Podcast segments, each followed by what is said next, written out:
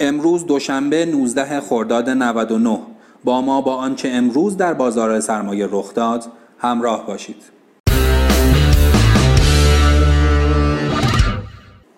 امروز بازار بار دیگر معاملات هیجانی و نوسانی را به خود دید. در حالی که بازار از ابتدای وقت با خرابی سیستم ها و هسته معاملاتی همراه بود، دو بار نوسان کرد و فراز و فرود داشت و نهایتا بر همان سکوی یک میلیون هزاری ایستاد.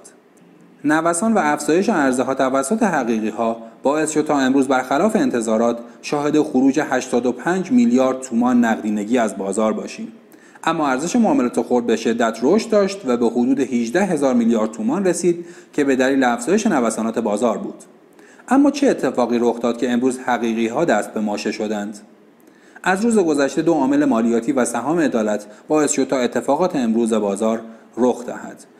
مالیاتی که تفسیرهای مختلفی بر آن وارد شده و هنوز در حد یک پیشنویس است و توسط عده معدودی از نمایندگان فعلی مجلس پیشنهاد شده است.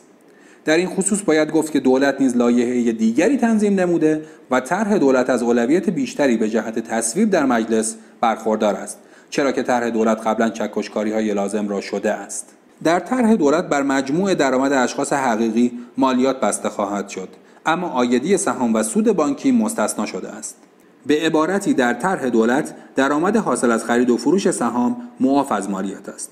با توجه به مخالفت دولت مبنی بر مالیات بر درآمد خرید و فروش سهام به نظر نمی‌رسد طرح مجلسی ها راه به جایی ببرد.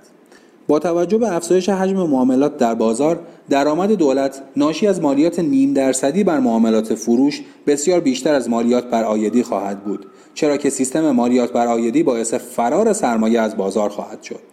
بنابراین تقریبا محال است که نمایندگان به این طرح رأی دهند و علاوه بر آن دولت نیز به شدت مخالف آن است. روز گذشته شفاف شد که برخی معاملات سهام عدالت به دلیل تعادل رساندن بازار به تایم اصلی بازار منتقل خواهد شد.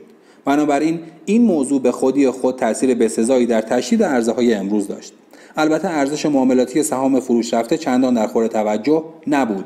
اما با توجه به خلف وعده مسئولین در خصوص فروش سهام عدالت بعد از تایم بازار و به قیمت پایانی سرمایه گذاران عکس عمل خوبی به این موضوع نداشتند. آمار معاملات دقیقی از حجم فروش سهام عدالتی ها در دسترس نیست. اما بنا به مشاهدات میدانی و گزارشات غیر رسمی حجم فروش ها بسیار کمتر از آن چیزی بود که بازار انتظار داشت.